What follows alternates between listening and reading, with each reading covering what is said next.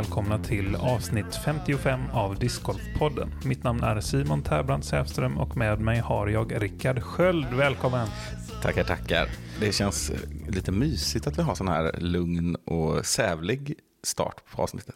Ja, och det ligger också lite i linje med, med mitt mående. Ja, vi ska försöka att inte rota runt för mycket. Nej, just nej, så jag kanske kommer att ha lite mer lägre energi än vanligt, men eh, jag, eh, eh, det ska nog gå bra ändå. Jag, det är nämligen så att jag har en liten konstig släng av eh, något som heter kristallsjukan.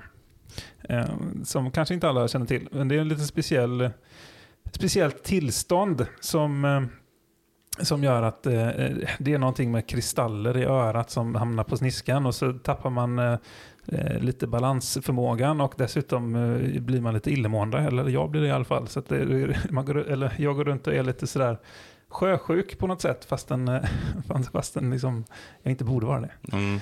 Det, det är också sådär en typ av sjukdom som visar tydligt hur sköra vi är på något sätt. Och hur intrikata systemen är i kroppen. Ja. Några små kristaller i örat. Nej, jag kan inte göra någonting. De hamnar lite snett. Precis. Ja, jag, kan ju, jag kan ju prata i alla fall, så Ja. jag tänkte att vi, kör, vi kan köra poddinspelningen då. Ja. Eh, Men jag skulle ju exempelvis varit och både eh, varit tävlingsledare och eh, spela själv en tävling idag i Uspastorp. Men jag fick det här igår kväll då, alltså idag är det söndag, igår var det lördag.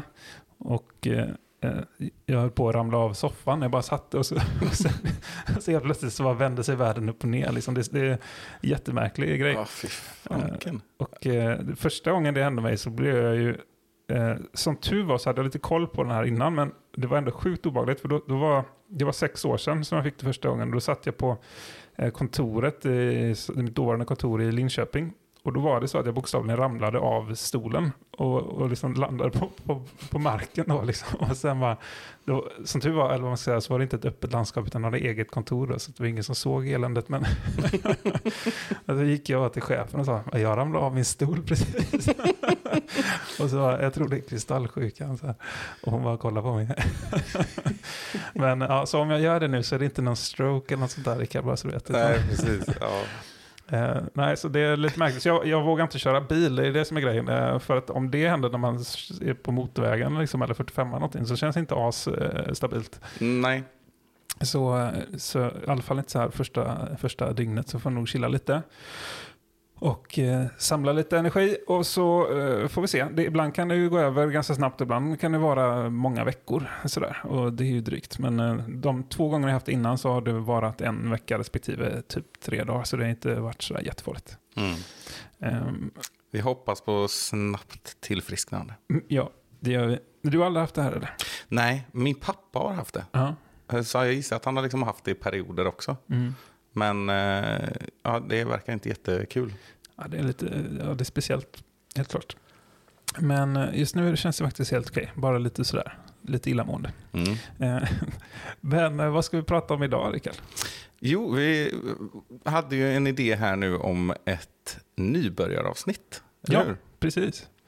Eh, lite så att, eh, alltså om man ser till discgolfen i, i, i det stora hela så har den ju vuxit extremt mycket de senaste åren. Och eh, det känns rimligt att gå ut med något sånt här avsnitt som är lite, eh, ja dels lite tidlöst, men också sådär att, ja, men vad ska man tänka på när man är ny i sporten? Och, och, och hur ska man agera och vad finns det för tips och tricks i allmänhet och sådär.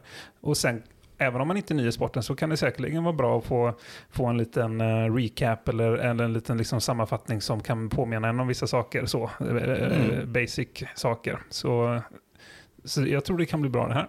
Ja, men det tror jag också. Och det, det är som du sa innan här, att vi hade ju ett sånt här disknörderi-avsnitt. Och det var väldigt uppskattat av många även, alltså vi tyckte ju att vi höll det väldigt basic egentligen. Mm, mm. Men det är många som har hört av sig kring det eller kommit fram och pratat om det. Ja, verkligen. Och det här kan ju också säkert bli, eh, få ringar på vattnet och folk hör av sig och säger men ni måste ju, ni glömde ju det här och så. Ja men då kan vi ha ett uppsamlingsavsnitt sen på Ja. våren om det är så. Så hör gärna av er om, ni, om vi tycker att vi missar något eller sagt något som är helt tokigt. Ja men exakt, och vi, vi har en ett, en lite långsiktig plan på att kanske köra ett eh, liknande där vi också har med någon som är väldigt ny i sporten som kan ställa direkta frågor till oss. För det kan ju vara sånt som vi s- nördar sedan många år tillbaks inte tar för givet eller tycker det är självklart eller sådär som vi inte ens lyckas fånga upp nu då. Mm. Och det, det som är spännande är ju att eh, vi har ju egentligen en person i åtanke där, som vi inte ska nämna nu, för vi har inte frågat den personen än. Nej, Eh, men någonstans där ute kanske sitter någon och lyssnar, och så är det den personen som kommer få vara med i podden. Precis, vi får inte vänta för länge för då är du inte nybörjare längre. Så att säga. Nej, precis. Det, det har ju någon sorts eh, bäst före-datum. Men Ja. frågan är, var ska vi börja där då? När är man nybörjare egentligen? Ja, det är en bra fråga i och för sig då. Det Ja. kan ju vara... Ja, det beror ju på hur intensivt eh, man tar sig an sporten vill jag påstå. Ja, Så det, men det går nog inte att sätta liksom ett, ja, efter ett år ser man inte det längre, utan det kan man nog vara efter flera år också. Man liksom bara duttar lite. ja, men så är det nog. Det, jag, vill, jag vill nog påstå att jag har hört många skojsamma kommentarer på banan sådär om att jag, jag är nybörjare sedan 15 år. Liksom. ja. Och hänvisa till sin förmåga lite kanske på något sätt. Eller, eh, Mm. ja. men, eh, men visst är det så, för det är så lite grann vi, vi brukar definiera det också utifrån man säger, när någon frågar när började du så här? Ja, men jag började, alltså jag började förra sommaren. Fast jag hade ju spelat massa gånger, men som du sa då, lite duttvis. Liksom, ja, precis. Aldrig satt sig in i det så att säga. När jag bodde i där, då Mm.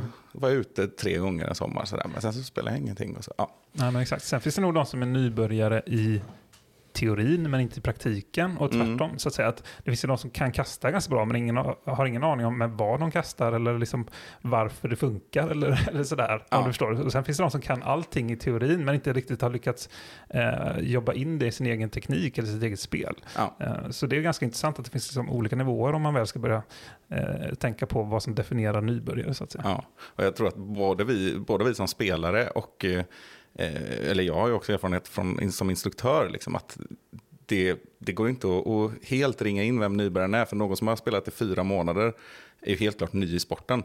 Mm. Men vissa eh, har ju kommit så otroligt långt i sin utveckling, så att det, man häpnar och blir lite arg. Ja, nej, men vissa är naturbegåvningar så att säga. Ja, Eh, helt klart så. Men, men om vi nu ska bryta ner det här så gott vi kan då. Så man ska säga var och hur börjar man överhuvudtaget då?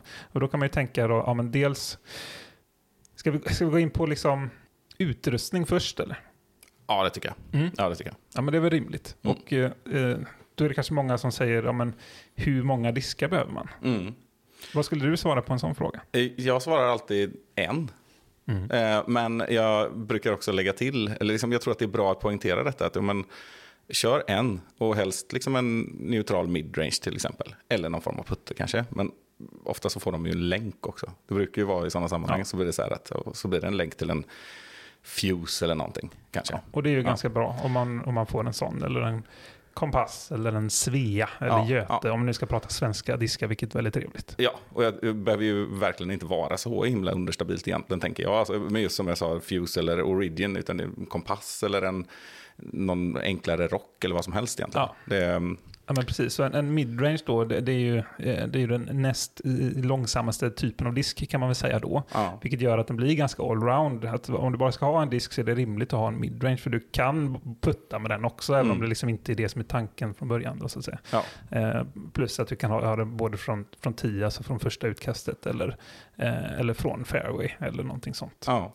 Ja, och, Både backhand och forehand går ju också. ja, precis. Och för, de, för väldigt många så går det ju ganska fort tills att man skaffar disk nummer två, och tre, och fyra och Ja. fem. Alltså det, eh, absolut, det finns ju bra sådana här kit faktiskt. Ja. Alltså de startkitten är ju prisvärda. Mm. De finns ju från massa olika tillverkare. Det finns väl både från Kasta Plast och Latitude och Discmania och allt möjligt. Mm. Och det, det ska man ju komma ihåg då att om du sitter här nu och lyssnar och du har, om du är en av dem som har lånat en disk och varit ute en gång och sen får tipsa, men lyssna på det här avsnittet. Ett sånt startkit kan ju funka jättebra. Det är liksom riktiga diskar oftast. Alltså sådana som, det är samma som i proffsens väskor liksom. Mm. Ja, men man ska väl, det finns ju några sådana här, kanske då, lite fallgropar. Ja, Eh, för det första, köp inte på, på macken. Liksom. Det Nej. finns ju de som har en strandfrisbee som man ser ute på banan. Eh, och så bara den, ja, det går ju inte att kasta ordentligt med Nej, dem nej. på den här typen av eh, sätt. Så, att, så att släpp det direkt. Det ska vara en discgolfdisk och ingen frisbee. Liksom. och där tror jag också att det finns sådana här sätt liksom, där det står discgolf på. Men köper du det i en leksaksaffär så Alltså, det går ganska fort att kolla upp vad som är ett etablerat discgolfmärke, om Mm. vi säger så. Då. Eh, vi skulle kunna rabbla tio stycken här, men vi struntar i det. Men alltså, Ja. tänk på det, för det finns sådana som jag har testat också. Så är det någon som kommer och säger, ja men vi köpte de här. Och så är det så här, ja den gick faktiskt inte att kasta. Det var att det Nej. är rätt format typ. Liksom. Ja, men precis. Ja, men det finns ju de som är sett ganska vanligt som folk köper på typ Stadium och Stadium Outlet som är de här eh, Albatross Ja. och, och eh, Fregatt eller vad det nu heter. Eller, eh, Ja. något typ av marint tema är det väl i alla fall. Mm.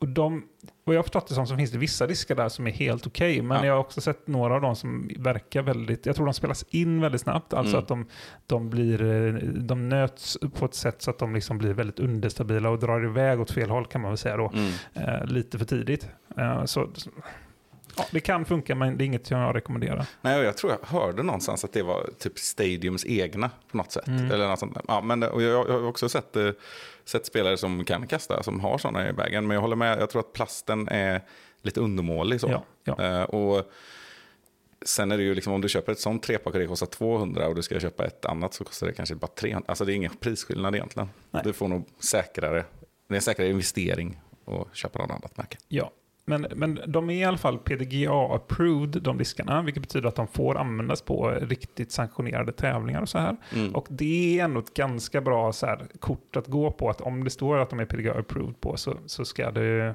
ska det oftast funka i alla fall. Ja, alltså det är ju ganska hårda krav på just måtten och sånt där. Mm. Så då är det ju, då är det ju ett discgolf-liknande redskap i alla fall. exakt, exakt. Mm.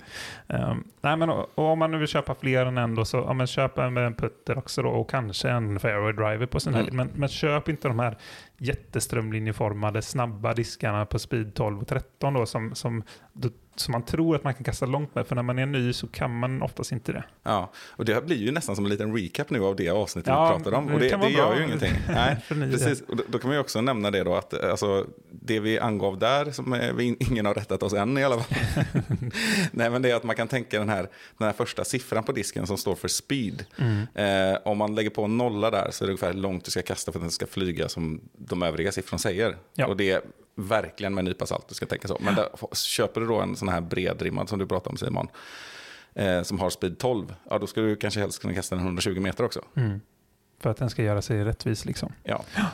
Mm, nej, så var lite försiktig med det där. Eh, Och i övrigt då, om man ska prata med andra typer av utrustningar, så finns det ju då, eh, alltså det är alltid bra att ha med sig en handduk om disken blir eh, blöt eller smutsig eller sådär, så, så att man får ett ordentligt grepp. Eh, tänk på det, och annars så, alltså, skor är en sån här svår fråga. För det finns ju de som går runt med rejäla kängor med Mm. höga skaft och allt möjligt och tycker att det funkar bra. Liksom. Och sen finns det de som vill vara lite mer mobila eller så eh, och då kör det vanliga gympaskor. Eh, Och sen lite allt däremellan. Eh, Mm. Mellantinget är väl kanske den här typiska, alltså en, en rejäl gympasko kan man väl säga då. Alltså, är det Gore-Tex kan många tycka är bra till exempel. Eller så. Ja, ja, men precis. Alltså det, en, en typisk discgolfsko för mig är ju någonting med en grövre sula. Liksom. Ja. Sen kan det ju gärna vara en lättviktare och sådär också. Men, och de här grejerna är nu är vi ju lite uppe på så här 1500-2000 spänn. Så att eh, ma- testa fram först. Liksom. Ja. Det vi ser bland proffsen är ju att det, är- det kan ju vara helt olika. Det finns ju faktiskt proffs som spelar typ i Vans. Ja, liksom. det är till och med ganska vanligt. Ja, och, och så har vi ju någon sån här barfotaskotrend också. Så att, eh, testa själv. Men det att tänka på är ju det här, få ett grepp, att du inte halkar när du tar lite sats eller för den delen stå stilla faktiskt. Mm. Precis, och eh, det finns ju också olika typer av teknik som kan slita på skor på olika sätt. Så eh, har man en forehand då, till exempel, och for, pratar man forehand och backhand så är det ju samma som du när du pratar i badminton eller tennis. Liksom. Det är den typen av rörelse man gör. Mm. Eh, Och eh, kör du forehand så finns det många som har så kallad toe drag och som kan förstöra skor på ett eller annat sätt. Och det kan förekomma även i backhand på olika sätt. Ja. Eh, Och då kanske man behöver eh, någon som är lite förstärkt framåt eller något sånt där. Ja, det brukar, det brukar också vara ett tips att man tar någon som är, har den där gummilisten fram. Liksom. Ja. Sen finns det en teori som är, här, nu, nu blir det att Christian Bengtsson kommer med i det här avsnittet också. Välkommen. Men han, han, han brukar vara väldigt noga med att eh, eh, sulan ska vara i ett stycke. Att det inte ska vara pålimmat olika delar av det, sula. för att lossa dem. Ja, att påfrestningen för discgolf då eh, är tanken. Eh, gör att de går eh, fortare sönder. Mm, mm. Just det. Det, så är det säkert. Ja, det, det, det får stå helt oemotsatt, oemotsagt här i alla fall. Ja, ja visst.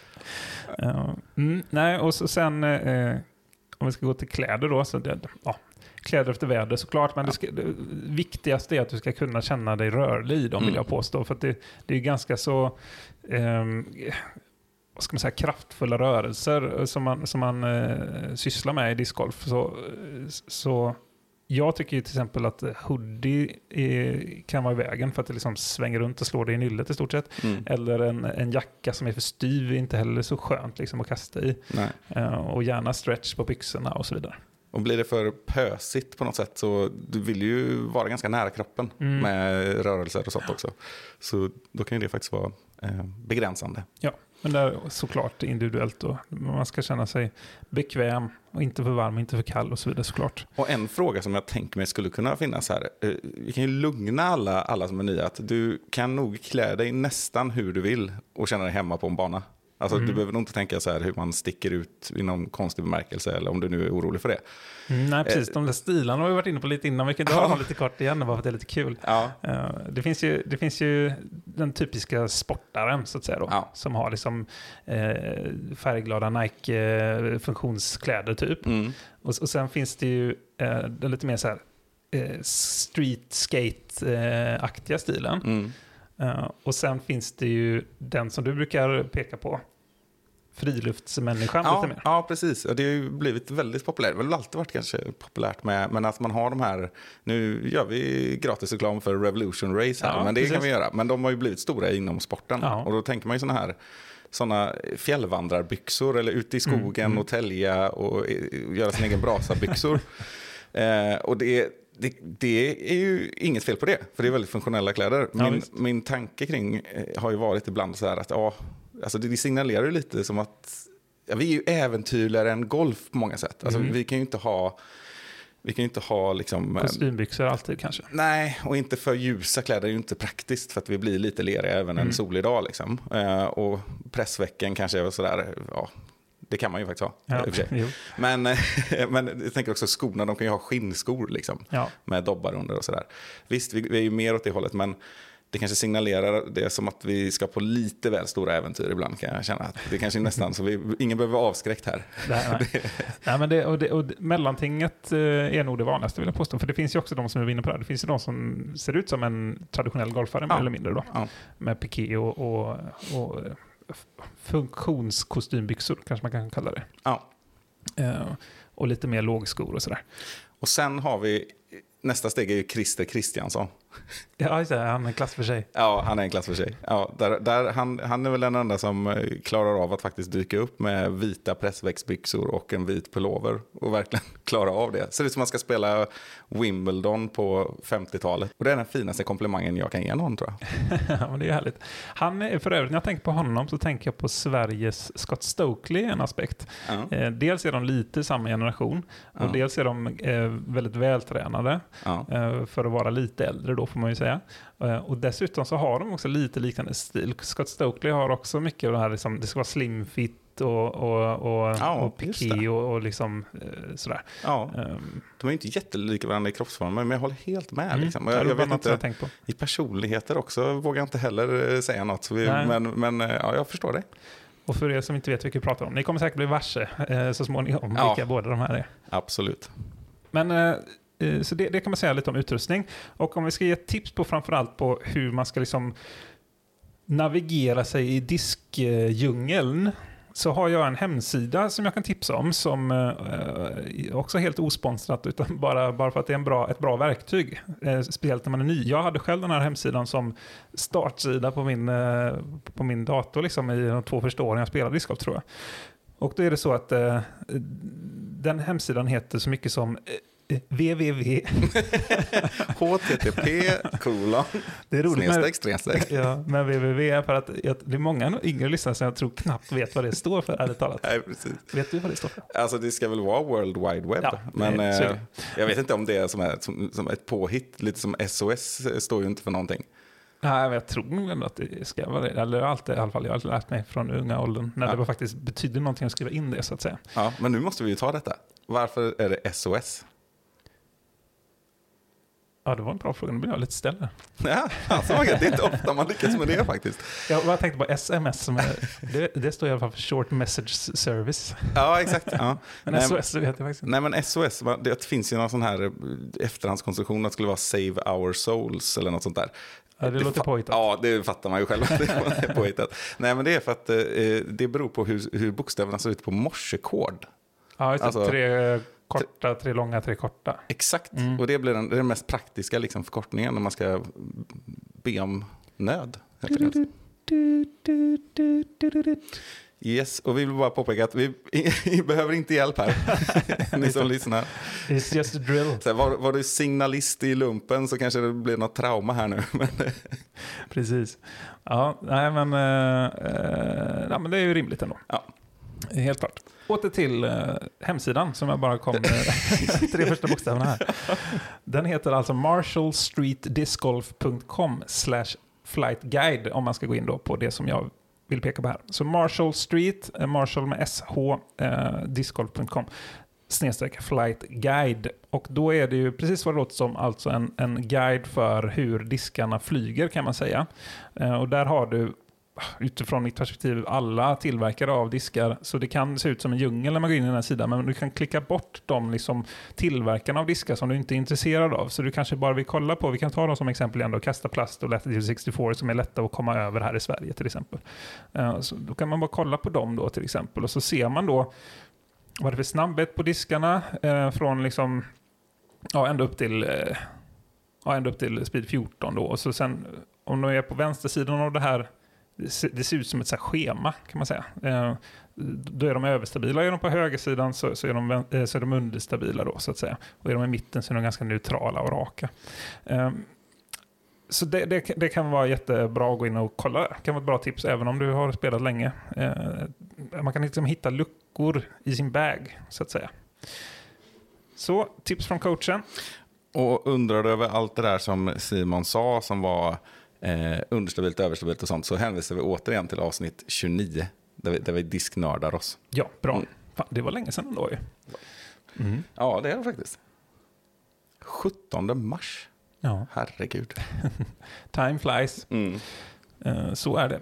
Och eh, vi har nämnt det lite så här, backhand, forehand och så vidare. Och eh, i- om du bara, om du börjar spela och bara kasta backhand, var inte orolig. Det är helt okej. Och om du bara kastar forehand, det är också helt okej. Sen så kan du liksom, Rickard eh, vrider lite på sig här, men det är det jag talar för. Ja, ja. för många i alla fall. Och eh, så småningom då när du känner dig trygg i det så kan man ju börja utveckla den andra typen av kast då. Mm. Sen finns det massa andra eh, specialkast och så, men fokusera inte på dem till en början. Och jag kan också tipsa allmänt om att snöa inte in på att bara lära dig att kasta längre, vilket många gör i början. Bara står och nötar och nötar och gör sönder axlar innan man liksom Mm. kommer över 100 meter. Utan närspelet vill jag säga är det viktigaste i discgolf Ja. generellt. Eh, Så eh, om du har tålamodet redan tidigt och börjar jobba in en bra puttrutin så har du väldigt mycket vunnet i det långa loppet. Definitivt. Och dessutom så är jag lite tveksam kring metoden att det skulle passa för alla. Att man liksom står och, och försöker kasta hårt från början som träningsmetod. Jag tror att man liksom, alltså att kasta långt är också att, ett, för att kasta långt ska man också lära sig kasta bra på något sätt. Eller Mm. liksom få en känsla för disken och timing och sådär. Och det behöver man inte stå och kasta hårt för egentligen. Nej, och det, det finns ju också det här ett allmänt tips som, eh, som säkert många redan känner till såklart, men YouTube är ett underskattat verktyg på många sätt, trots att det används väldigt mycket. Alltså det finns hur mycket gratis eh, lektioner som helst att eh, ta där. Till exempel så finns det ju en YouTube-kanal eh, av en herre som heter Danny Lindow från eh, USA. Som, jag vet inte hur aktiv han är längre om jag ska vara ärlig, men han är ju inblandad i Dynamic Discs, annat, en annan disktillverkare. Men, men han är väldigt pedagogisk och han brukar ju dessutom alltid säga det här slow is smooth and smooth is far. Vilket det ligger mycket i. Alltså att du inte stressa och ta i alldeles mycket utan liksom ta det lugnt och, och sätt din teknik så kommer längden automatiskt. Sådär. Eh, Och sen, sen har ju Latitude blivit väldigt bra på det här. Ja, jättebra eh, att peta in det. Där har vi ju Jonathan och Johannes som gör ett kanonjobb på eh, YouTube. Och eh, där får man ju dessutom följa resan för nybörjare som Jonathan var när han började med de här videorna på YouTube, eh, Mm. Latitudes YouTube-sida. Mm. Och Thomas Ekström gör ju ganska många inhopp där också. Ja. Larsa kallad. Och finns det någon som är en bättre auktoritet eh, på området? Jag har svårt att säga det. Ja, i alla fall inte när det kommer till eh, diskar i sig. Han kallas Nej. ju för professor Plast, vilket Ja. är väldigt bra eh, Ja, smeknamn. han kan sina grejer. Ja. Eh, Så, så det, det är två bra tips. Sen finns det ju många fler som ni kan eh, kolla upp. Och det finns eh, några svenska nu också som gör lite, eh, testar olika diskar och så. Så det Mm. finns att hitta. Alltså, det blir ju nästan intressant det där. För att eh, många skulle ju nästan vilja be så här, ja, men vad har du för källa på att det funkar så då? Men han, Thomas Ekström, kan ju vara, han är ju källan. ja, exakt. According to me. Källa. Precis. Jo, men så är det. Han, är det. han har alltså designat eh, i stort sett alla Latitude-diskar plus ett helt gäng till, både Dynamic och Dyna eh, Discmania och så vidare. Eh, så är det. Men så nu har ni full koll på utrustning och, eh, och eh, lite basic eh, hur man kan kasta och sådär. Och, men var kastar man då? Och hur träffar man folk och kastar och sådär? Mm. Och då är det ju ett väldigt bra tips att ta kontakt med den lokala klubben. Och hittar man till en bana så borde man kunna hitta till klubben genom att söka på namnet på den banan på Facebook eller så. Mm. Precis, och det blir ju mer och mer verksamhet som syftar till träning i många klubbar. Men det finns ju också veckotävlingar. Och var inte oroliga för att liksom haka på där. Nej. Alltså för det, det, det är oftast kan man säga att eh, det är upp till dig vad ambitionen är, rent tävlingsmässigt. Men där hinner man ju prata och gå med folk och träffa och ställa frågor liksom, eh, under tävlingen. Liksom. Ja, det är jättelärorikt och det, jag träffar på väldigt många människor genom åren som säger att eh, nej, men jag är inte redo liksom och, Mm. och, och sådär, jag är inte duktig, men, men det är inte det det handlar om. Nej. Alltså, det, det är alla nivåer och du, du kommer eh, tjäna så mycket på det, rent eh, discgolfspelsmässigt och socialt och allt möjligt på att bara börja vara med på veckogolferna Mm. och, och, och träffa folk och lära dig nya sätt att kasta och nya diskar att testa och nya personer att umgås med. Liksom. Alltså jag vågar nästan påstå att eh, en siffra är tagen ur luften här, men 95% av alla discgolfare som är aktiva nu och tävlar har eh, kommit den vägen. Alltså, Ja. det, jag vet inte om jag fortfarande har varit på en regelrätt träning om jag ska vara ärlig. Jag har tävlat i 11 år. Och Nej, det är ju exakt. tragiskt såklart. Liksom. Ja, men det säger ju mycket om, om sporten, att alla, alla vill spela, men det är inte så många som kanske vill göra den här, de här klassiska träningspassen. Och de är ju inte så vanliga heller, som sagt, Nej. i, i klubbarna. Nej, och kontaktar man en klubb som du säger liksom, och då säger innan att ja, men jag, jag har aldrig spelat eh, förut, jag kan inte en enda regel eh, mer än att jag har tittat på en tävling på YouTube eller något. Alltså kriterierna är förhoppningsvis noll. För att Mm. du, det, säger du det innan så vet de du går med och så är det bara att köra. Ja, alltså vi brukar ju säga så att, eh, jag tror jag talar för de flesta klubbarna, man brukar säga att man vill följa PDGAs regler som alltså är på en eh, standardiserad tävling även på veckogolfen. Men det är ju inga krav på att liksom, att, det är inte så att du blir diskad eller att du liksom, om du inte följer dem, utan det, man brukar peka på om någon gör fel så här, så man tänk på det här till nästa gång så liksom gör du rätt eh, den gången som du väl går ut och tävlar på riktigt då så att Ja. säga. Precis, och dessutom så, eh, även om det är 50 personer med i tävlingen så kommer inte de stå och stirra på dig när du kastar. Du blir ju ensam med två eller tre andra. Liksom. Ja, ja precis. Så det är väldigt banan. casual.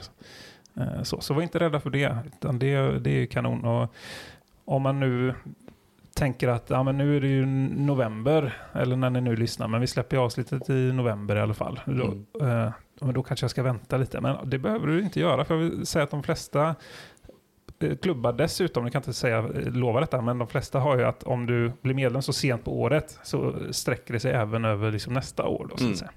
Och om du inte gör det så kan man alltid fråga sig fram lite. Um, för det finns ju ofta vinterserier och sånt att med på också, vilket ju faktiskt inte behöver vara så dumt. Det kan faktiskt vara rätt schysst också, om, Mm. eh, lite beroende på väder såklart. Men.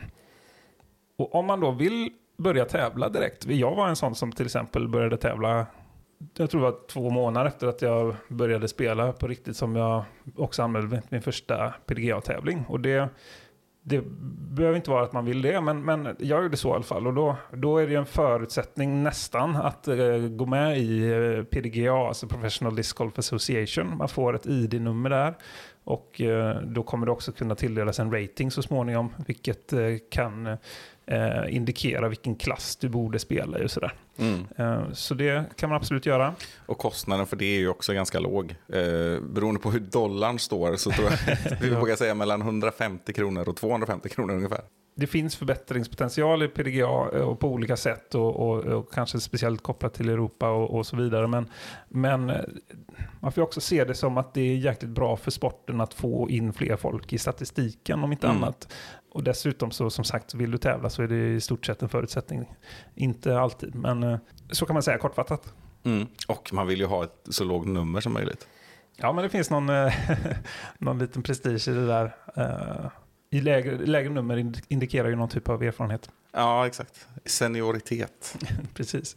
Du har ju exempelvis nästan 50 000 eh, lägre nummer än vad jag har. Ja, precis. Jag har ju femsiffrigt. Det kändes ju inte jättehäftigt de första åren. Men nu är vi uppe på över 200 000, säkert snart 300 000 alltså. Ja, du har ju 56 någonting va? Eh, 57. Ja, men dra, Fem- dra fem- numret nu för fan. 57981. Ja, just det. Ja. Och jag har 101365. Ja, precis. Och du har det på en t-shirt. Ja. 101% 365 days a year brukar jag säga för att jag tycker det är kul. Man kommer, det, det, ditt PDA-nummer är det enda jag kommer ihåg av allas, förutom mitt egna. Ja, Eh, Min, min dotter som är fyra år eh, har ju också PDA-nummer. Hon har ju Mm. ändå 151 000. Så ni som sitter där ute nu får ju skämmas snart. just det. Ja, det är snyggt. Då, då är jag nog ändå något år sen. Jag, har ju, jag vet ju folk som verkligen har skaffat det på BB. Liksom. Mm, det är roligt. Och det, det är lite som när Marcus Albeck, i, i, han, han blev ju också inringd här, eh, från BB, medlem i ÖIS. Liksom. Och det, det är kul. Ja, det är roligt. Helt klart. Poängen är att Ingrid kommer få behålla det numret hela sitt liv. Ja, Ja, så när det är 30 miljarder, så just det. 8 miljarder är max just nu. Vad det. Ja, det kan gå snabbt. Ja, just det. Nej, Mm. folk kan ju dö och nya födas. Ja, det kan ha varit mycket mer än 8 miljarder. Det finns en Ja, utvecklingspotential i medlemsantalet. Ja, och det är även så att eh, det här måste man ju förnya varje år då. Men även om man inte gör det så har man kvar sitt liksom, ID-nummer då, så, Mm. så att säga, sitt PDGA-nummer. Så eh, om du blir inaktiv och sen aktiverar det igen så har du kvar samma. Sen vet du väl också Steady Ed Hedricks nummer gissar Ja, ett. jag. ja, bra nummer. Ja. Också ganska förvirrande när det blir så lågt. ja, precis. Och vi har ju en i klubben som har är på 5000 någonting. Nej, Nej. 1000 till och med. 1500 någonting. 1582, Ja. Anders Svensson. Mm, ja, det ser du, du kan en till. Mäktigt. Ja, det kunde jag. Ja, exakt. Jo, den. Den. Det är Anders Svärd som har 5000 någonting. Ja, precis. Mm. Hur som helst, nu går vi vidare tycker jag. Ja. Och eh, även om det är kul att nörda ner sig i Vi har siffror. också konstaterat det viktigaste är att du blir medlem i PDA direkt. Ja, man kan nästan tro det. Ja. Bra, vi har redogjort nu för en del av praktiska saker. Om än kortfattat, men det är nog bra också när man är lite ny. eh, Om det skulle vara så. Men om man liksom vill sväva ut lite mer och få ännu mer tips och tricks och vara del av eh, communityt på ytterligare sätt, vill ställa frågor kanske eller lära sig hur man konsumerar discgolf på olika vis eller så, då kan man ju faktiskt tipsa om en Facebookgrupp som heter Discgolf Sverige. Eh, Och där, är ju, där får man ju fråga om och eh, presentera allt som har med discgolf att göra vill jag påstå i stort sett. Precis vad du vill, ja. Ja. Det är i princip nästan utan regler. ja, Ja. bara, det, bara det rimliga, liksom. Ja, precis. Eh, Så det är ju käckt att göra det. Och, och eh, om vi ändå pratar om Discgolf Sverige så kan vi också ett exempel på något som har hänt nyligen i den gruppen är ju en, eh, en rolig omröstning där Discgolf Sverige då, medlemmarna i den här gruppen har fått rösta på eh, vilka banor som man tycker är bäst i Sverige. Ja, Och det har gått till så att det har varit eh, åttondelsfinaler, kvartsfinaler, semifinaler och finaler. Eller en final då, där banor har liksom slagits ut längs vägen och eh, det har blivit färre och färre då såklart. Och i finalen så var det t- eh, 3265 röster, så det är ganska bra uppslutning på den här eh, eh, på den här tävlingen då. För det är ju eh, ja, det är ungefär hälften av medlemmarna som har eh, röstat. Det är ju ganska snyggt. absolut. Um, jag tänker vi kan ju, ska vi gå igenom de där, eh, de- där eh, banorna som har, eh, ja men typ topp 10 kanske vi kan gå igenom lite snabbt? Mm. Ja, men absolut. Ska vi ta topp 10 bakifrån? Ja, det blir jättebra. Ja. Då har vi Stora Vall i Gävle. Där har ju vi varit tillsammans. Precis. Vi, vi, jag, I folkmun kallar vi det för Valls herrgård tror jag. Ja, jag tr- tror det hette så i, när vi spelade. Mm, ja. Ja. de kanske har bytt namn på den. Ja. Mm, och den var ju eh, högre upp förra året, ska vi säga. Så det här har omröstningen gjorts tidigare. Men eh, det är väl eh, absolut en trevlig bana. Jag vet inte om jag hade haft en topp 10, men eh, den är ändå en, en, en bra bana i Sverige, så är det ju. Ja, nej, jag hade inte heller haft en topp 10. Vi spelade den på vägen upp till SM i Umeå, va? så det var 2020. Det stämmer, så det kan ju ha hänt Ja. saker också. Ja, det kan nog ha hänt ganska mycket, ska vi ju slänga in där då, eftersom det bland annat spelades Master och Junior-SM i, i våras, Ja, eller i somras, i juni. Det stämmer det, ja. Så ja, det får vi ändå nämna. Mm. Sen har vi Alviken i Västervik, och den hör ju hemma högt upp. Ja, precis. Det Den är- skulle nog varit högre upp på min lista exempelvis. Ja, Eh, och, och den kommer nog inte göra annat än att klättra i och med att den är ändå är ganska ny och, och så. Så det kanske är inte så jättemånga som hunnit spela den till exempel. Den, eh, ah, den har ju några år på nacken nu men eh, den stod väl färdig till SM 2018 va? 2019. 2019 Jag är ganska till och säker på. Just det, Ja. tack. Och då är det ändå, den har ändå hunnit utvecklas en del sen dess också. Gjorts om Mm. och, och allt möjligt. Men den, den var ju redan när den, när den eh, startade där. Det var väl par-SM eller var det individuella SM? Nej, det var kanske individuella SM måste det ha varit. Ja, det jo, måste var det. varit. Eh, Henrik Hagman vann ja. Men eh, på här sidan. Vi har... det tappade bort mig helt. Nej, men det, det var ju en bana som man kände direkt när den öppnade. Bara, va? Så här ska det ju vara. Liksom. Alltså i svårighet åtminstone. Ja, ja, verkligen. Och bra variation och, och högt parsättning och sådär. Ehm, eller högt par ska man säga. Mm. Och eh, det kommer de vilja utveckla troligtvis och göra ännu högre. Har Mm. de, eh, vi hade ju med Anders Svärd som är en drivande person i klubben som, som hintar om detta i alla fall. Så får vi se. Och där har skett förändringar sen jag var där sist också, vet jag. Mm. Som jag verkligen bedömer som åter bättre. Ja men kul. Sen har vi en eh, nykomling på många sätt som ligger på åttonde plats som heter eh, Häffla Bruk. Och det är vi, då är vi i Östergötland. Och den här har ju varken du eller jag hunnit spela. Nej. Men den står, eh, det är den enda ska jag säga på den här topp 10-listan som jag inte har spelat. Eh, Och den är, eh, står ju således högt upp på min lista att spela. Och Mm. den sägs ju också ha det lilla extra, att de har smyckat ut och gjort många fina grejer så, och vackra bänkar och allt vad det nu kan vara. Mm. Plus att den speltekniskt ska vara trevlig då. Mm. Så det är säkert att den, bra att den ligger där. Ja, nej, och den eh, måste vi väl spela 2023 då? Ja, det löser vi. Vad- oh, sen har vi ju en, eh, en trevlig bekantskap. Mösseberg i Falköping. Som jag har nämnt många gånger. Ja, Cred till Mike igen då. jajamän. Det är jag värd. Eh, nej, men det är ju en jättetrevlig bana uppe på eh, det här platåberget, Mm. Mösseberg, Precis. i Falköping. Och här, det här är ju också en bra bana att besöka, tänker jag, oavsett nivå. För där har de ju pro-slinga och de har en enklare slinga och en kortbana Mm. eh, som också är kul att spela. Absolut. Alltså det var ingen slump att vi som klubb då, vi är ju med i Tvåstad discgolfklubb eh, Mm. båda två. Vi la ju ett, ett läger där. Det finns campingstugor, det finns camping, det finns en, ett litet så här, man kan gå, åka dit med familjen och barnen kan klappa lite getter eh, på andra sidan en bro. Ja. Det finns badstrand med en konstgjord sjö. Mm. Nej men det, den är ju toppen på, på alla sätt och vis. Passar ju Verkligen. bra i nybörjarsnittet faktiskt. Ja, Om du det har Falköping inom, inom körbart avstånd. Ja, exakt. Annars så kan man ju flika in det och säga att många av de här banorna är utmanande så är du nybörjare så absolut åk dit och testa men var beredd på boogies. Ja. Eh, Men nästa på listan är på sjätte plats då således är Fålhagen i Motala. Och det är ju den andra, det, hävla, hä, säger man hävla bruk? Det måste man göra. Ja, kör på. Ja. Häv, hävla bruk och eh, Fålehagen är två, de två banorna på topp 10 som jag inte har spelat. Ja, just det. Ja, Ja, men då definitivt Östergötland som gäller för dig eh, den Ja. kommande säsong. precis. Då har jag ändå ganska spelat ganska många banor i Östergötland faktiskt. Ja, de har ett gäng bra. Ja. Så är det ju.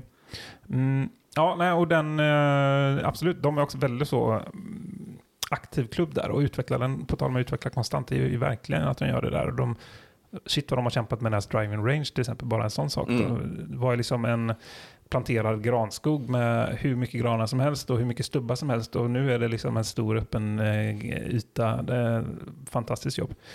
Så åk dit, spela den helt klart. Och så sen då har vi vår kära bekantskap Lundbyparken i Enköping som eh, Oskar Axelsson står bakom.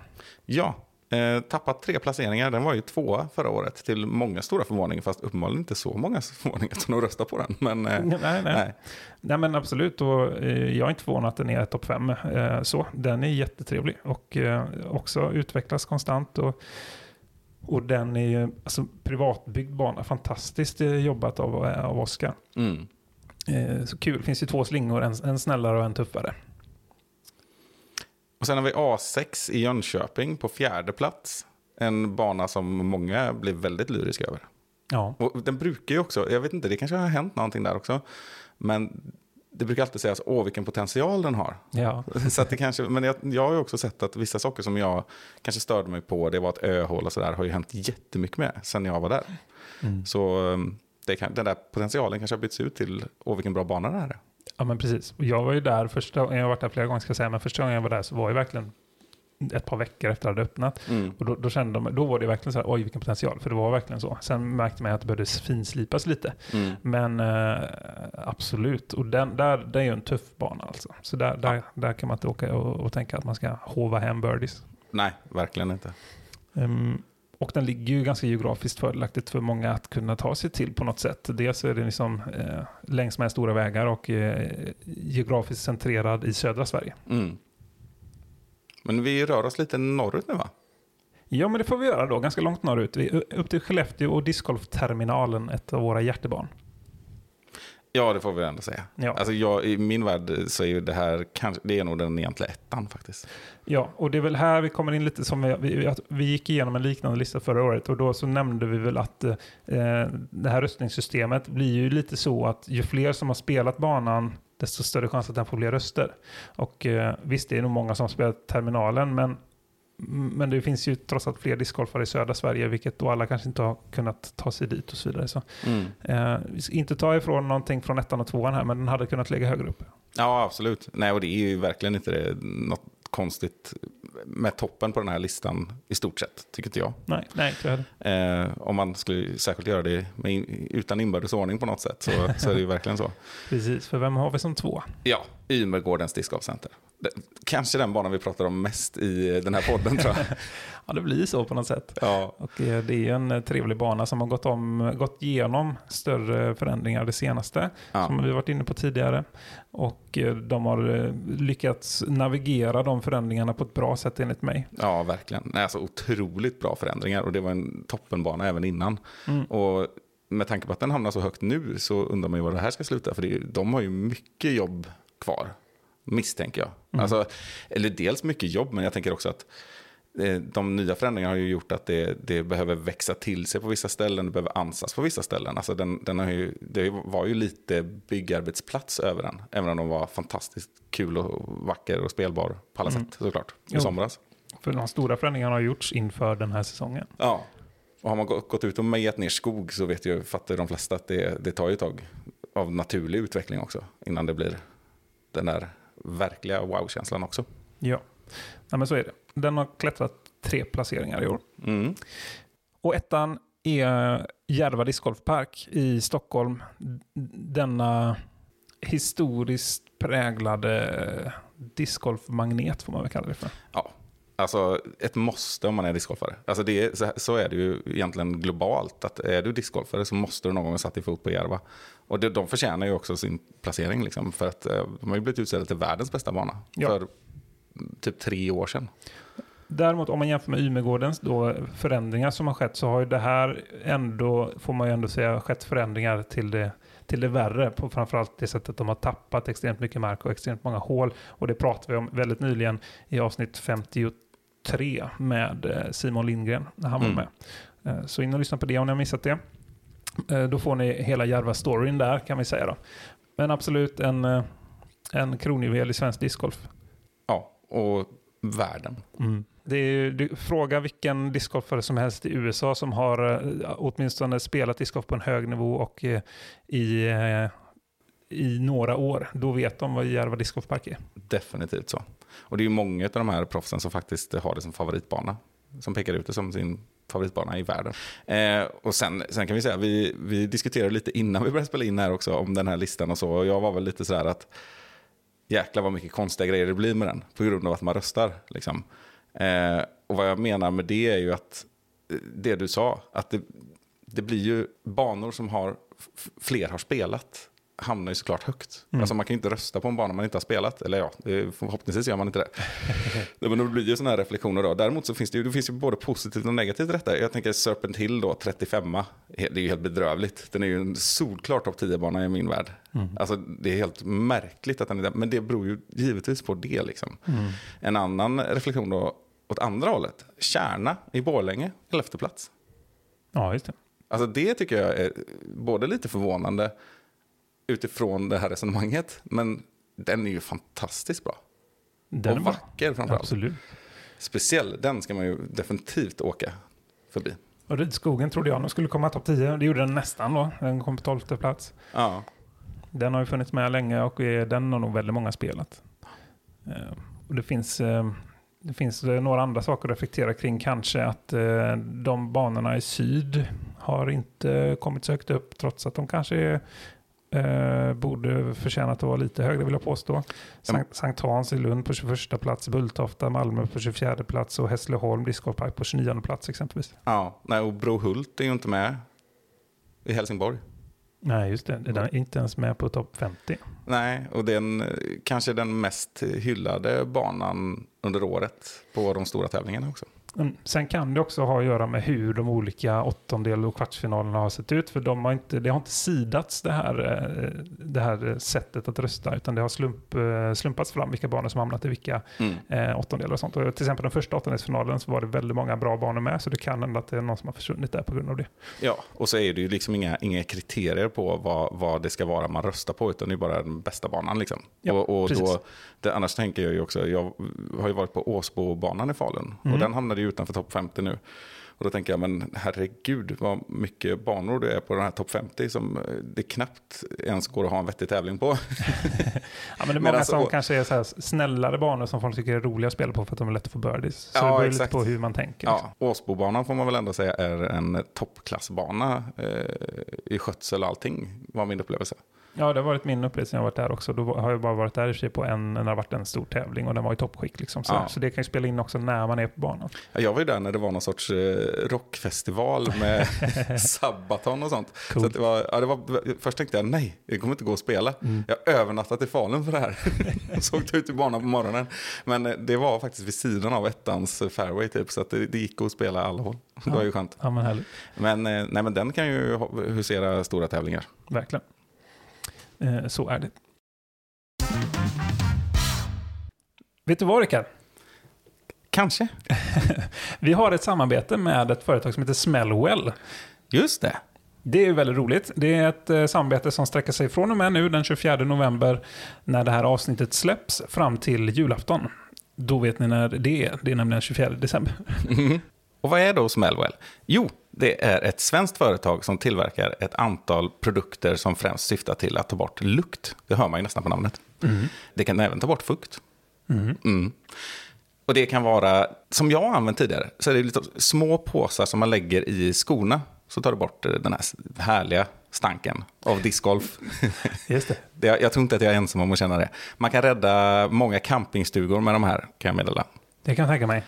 Och många långa roadtrips och annat kanske. Ja, precis. Sen har vi vi fått hem lite testprodukter också. Och de eh, är väl lite andra, eller olika sorter. Precis. Det var väldigt tacksamt, för jag har inte testat den här produkten innan, så för mig var det en förutsättning för att kunna klämma och känna på produkten, så det var kul. Ehm, förutom de här vanliga påsarna som du nämnde, som man lägger i ett par skor exempelvis, så finns det ju också en större variant av dessa, samt en slags eh, påse då, som man kan eh, innesluta valfri produkt som man vill ska fräschas till. Det kan ju vara en, eh, vad jag, en hockeysuspensoar eller, eller vad som helst egentligen. Ja, precis. Dessutom fick vi reda på nu att de här håller i upp till 12 månader faktiskt. Och det intressanta är att jag har ju haft några som jag har i flera år. Så det blir ganska intressant att byta ut dem nu och märka skillnaden faktiskt. Ja, det är också en klimatneutralt framställd produkt, vilket är ju trevligt eh, att höra. Att de satsar på, på lite miljötänk. Mm. Och dessutom så är det ju kul att kunna stötta ett företag som satsar på, och bli stöttade ska jag säga, eh, av ett företag som satsar på eh, discgolfscenen lite generellt.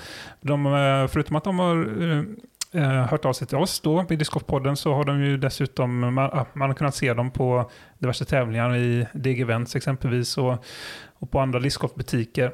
Eh, Så det är jätteroligt och då kan vi påvisa att vi i discgolf-communityn är värda att satsa på. Så in och, och, och gå in på smellwell.com och eh, skriv in koden discgolfpodden så stöttar ni både ett eh, discgolf-satsande företag och en eh, discgolfpodd, nämligen våran. Det är vi väldigt tacksamma för. Vi ska också säga att ni får 20% rabatt. Ja, precis. Jag tycker vi pausar här nu och så får ni gå in och göra det. Vänta lite, paus. Nej, jag skojar bara.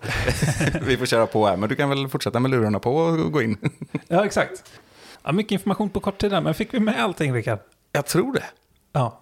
Vill du lukta gott, köp Smellwell. ja, exakt. Det luktar gott och ett gott samvete och så vidare. Så vi är jättetacksamma om ni går in och köper det. Jo, vi måste ju säga så här. Det kan ju också vara en väldigt ultimat eh, julklapp det här på flera sätt. Mm. Man kanske har en faster som luktar illa.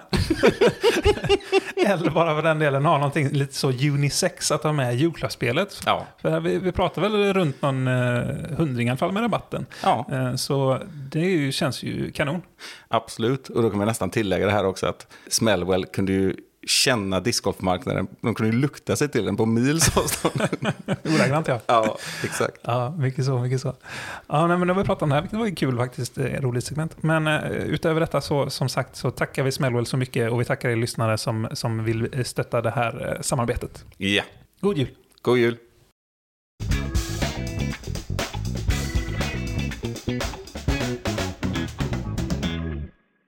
Men nu eh, har vi pratat på ett tag och eh, vi hoppas att eh, ni har fått lite information. Ja, det har ni fått.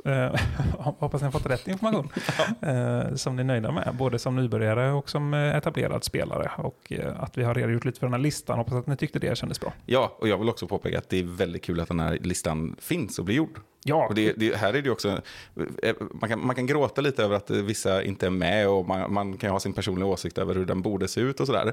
Men det är ju också väldigt kul för många barn blir uppmärksammade. Och jag tror att det här ger många tips. Så man kan ju skita i det, som, alltså, man ska ta det med en klackspark såklart. Ja, nej, men absolut. Och jag håller helt med. Det är en jätterolig grej. Och jag har också eh, många som tycker det med tanke på att det är så många som har röstat. Ja, Och en shoutout till Erik Mellgren som har eh, suttit sena kvällar och, och lagt ihop de här sakerna. Jag tror han har Verkligen. fått lite stöttning av Andreas Karlsson också. ja eh, Med listor och sådär. Så bra jobbat. Mycket bra jobbat. Keep up the good work. Då så. Då tror jag att vi ska runda av det här avsnittet som vi ju brukar säga. Ja, Knyta ihop den berömda säcken och sådär. vi får göra det. Med, Hur ska vi göra det? hur ska vi göra det? Vi, vi säger väl hej då och tack för att ni lyssnade. Ja, det gör vi. Ja. Så, så hörs vi snart igen. Det gör vi definitivt. Allt gott. Ha det bra. Hej.